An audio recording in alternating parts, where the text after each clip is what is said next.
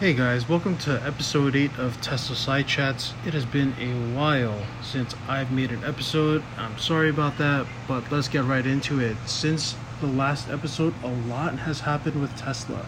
So uh, let's get the elephant in the room out of the way. Tesla reported another financial loss in quarter two. Uh, this comes as a surprise to a lot of Tesla bulls because Tesla had record deliveries.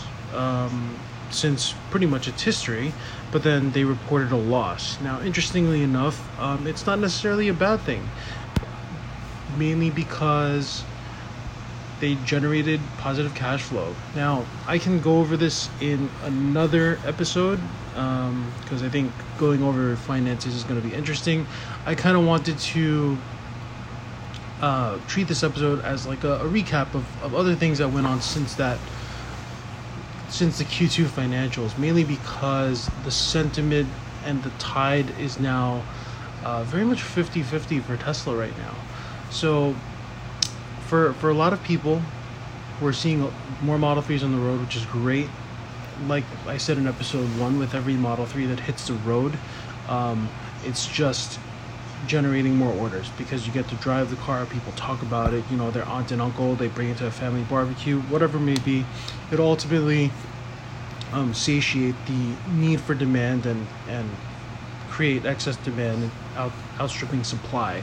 So that's really not going to be too much of an issue uh, the second thing is the numbers really are not as bad as people think they are. So if you look into the P&L, the the main line that I think people should pay attention to is the cost of services and other, uh, simply because it shows you what actually led to the loss, the financial loss on the income statement. Um, again, I'm going to postpone that for another episode since I am a finance nut. Uh, that is actually my profession by by trade. Um, so the other t- topic I wanted to go over was like Tesla put out this, in my opinion, absolutely insane video with the title "What It's Like to Work for Elon Musk." Um, I mean, and in short, I think it was such an absurd interview with a really non-credible source. I'm not sure if any of you have watched it. Um, I was particularly annoyed by it because they took this employee. Um, no, it's not personable, not personal. I wish him well, but they took this employee who was basically with the company for about a year or two. He worked in the energy division, um, and he just describes the frenetic culture and pace of Tesla. Uh, based on what I've seen, um, I actually have a lot of friends at Tesla. Some uh, in in really high levels of management. A couple, actually, not even like one reporting line away from Elon. And I think that this video lambasting Tesla was just absolutely wrong and just super biased. Um, you know, yes, Tesla's not perfect. There certainly are faults, but they interviewed this employee that was part of the recent round of layoffs, and obviously he's going to have a chip on his shoulder. And you talk to the guy, and I mean, you listen to the, the, the guy talk and you see where his background slash work ethic is. It, it's not. Put it this way. I don't think it was unmerited that he's gone, and quite frankly, for myself as an investor of Tesla, I'm happy he's gone. So, aside from taking a person who's in solar, they took a, a guy who's in sales, who describes the um, the ability for him to go help deliveries and stuff. Uh, like he went to another state, he went to work with other teams, and then he talks about being in a meeting, and then the next moment, uh, the the team that was working on my Tesla insurance got laid off. So, or said you have a finite date, essentially, before you have to find another job. Now, in my corporate background, quite frankly, this is normal. It's normal pace of business. In fact, uh, the last company I was at, they rounded up 40 to 50 people in a conference room at 9 o'clock in the morning and told them to leave their stuff. Uh, you're basically not going to have your jobs. So it's not a matter of, you know, this is not unique to Tesla. It happens all the time. There are jobs that are offshore all the time. And this guy goes on talking about how it's inhumane, blah, blah, blah. Like, dude, you focused on sales and solar, and you're complaining that they brought you to another state, paid for your T and E, just to help deliver cars. Like literally, you're nothing. Like I'm so sorry to say this, you're nothing. Um, you have no idea what it work. It is working like with Elon Musk. I, I have friends who have talked. Yes, it's a fast-paced culture. Yes, they ask you to do things on the fly. Yes, they tell you to be scrappy. But why would you not be? Right? Why would you not be? You do what you need to do. And quite frankly, when you work at Tesla and, and you do a good job, like, yeah, you're, you're rewarded for it. Straight up. That's what I've seen.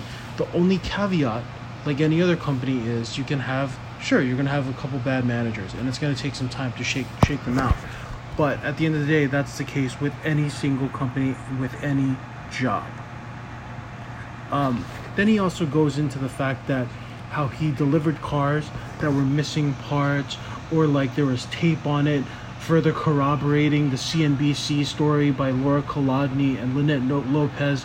Yes, I'm calling them out. Uh, the two arguably worst journalists uh, if I can even glorified bloggers, if I could even call them that. Like he's basically saying, yeah, there was electrical tape, yeah, there were trim parts missing. Like this guy clearly doesn't understand how Tesla works. Even I understand how Tesla works. When and this is not unique to Tesla. Keep in mind, if you've been involved in the auto industry or if you know a thing about cars, uh, what happens is once cars are delivered off the transporter, and this is not a blanket statement, I'm just saying it, it, there are cases where this happens. There's going to be blemishes. There's going to be uh, paint imperfections due to due to the wrapping or uh, like rust, well, rust dust or, or iron dust from like train transporting. There's going to be certain things missing uh, when the cars get delivered due to transport damage or whatever it may be, right? Like, this is something that is not unique to Tesla. He talks about nuts and bolts being missing, trim being missing, or whatever it may be.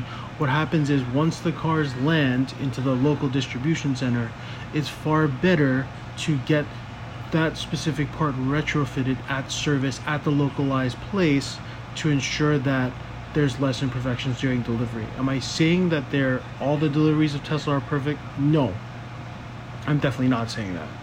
But I'm talking about the core pieces of the car being uh, the drivetrain, the motors, and all that stuff. Like everything's gonna be intact. It's just a matter of uh, whatever blemishes they may find. That, to his credit, it's gonna really depend on how good the local service center is. And we know that service centers at Tesla are a little bit overwhelmed. That's an understatement. Very overwhelmed. Um, and really, the way that the organization functions is up to local management. So that's pretty much where things kind of um, need improvement, and I think that they are getting there. It's going to take a little bit of lag time for things to trickle down in the organization, even though as quick as Tesla is. Um, but that's that's basically where it is. So I think that was that was just a really genuinely terrible, terrible interview. Um, that's my opinion feel free to go watch it. I think that it for for a channel such as like Tesla where basically that company made you like literally without the existence of Tesla you would not be there. I think this is doing an incredible disservice to the company. Um, and quite frankly, I don't think they were equipped to uh, really challenge the guy and what he was saying. Um, so anyway, that's my little rant. Sorry about that. The the next thing that that came up is really uh, this whole safety issue conundrum, or like uh, NHTSA pushing back on Tesla, saying that their statements were incorrect. Um, hyperbole, saying the Model 3 is the safest car ever tested.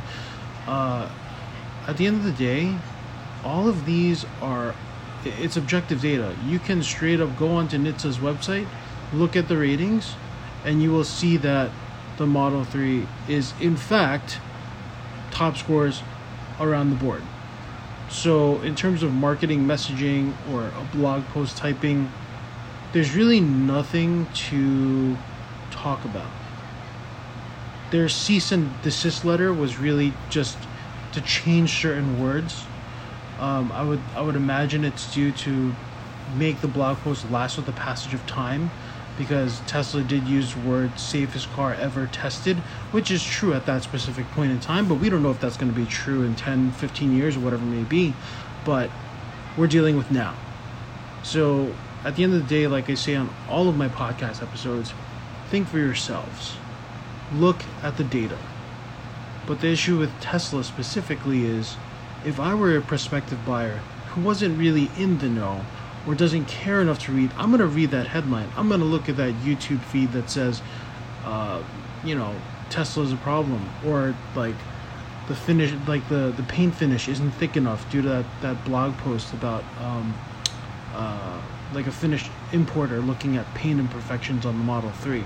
At the end of the day, every single car, everything in man- mass manufacturing, nothing is going to be perfect. Nothing is going to be perfect it's a matter of how things are handled after that, and more importantly, the logic as to why. So, I just want like um, this episode again is just a roundup. Um, I have a, a, couple more topics to talk about. I'm gonna do a deep dive into financials in in another episode. Um, I'm just trying to figure out how to articulate that a little bit better on an audio podcast. Uh, I also want to talk about so like the, the actual product improvements that I think are going to be coming down the line, in, in, in my personal opinion, um, after formulating some of my thoughts. But anyway, this was a weekly weekly roundup. Uh, I uh, wanted to talk about Q2 loss, um, the like Tesla video, the safety claims or unclaims that NHTSA wants to make, and more importantly, um, the other thing I wanted to bring up, and I really want to talk about in another episode, is Shanghai Gigafactory 3. If you haven't seen this thing, uh, take a look at Tesla's Instagram, take a look at the Jay in Shanghai videos in, on Twitter. Um, this is going to be crazy. Really going to be crazy. And I think Wall Street and also Tesla bulls ourselves, we have not been appreciating this um, as much as we should. All right, guys. So I'll see you on the next one. Thanks.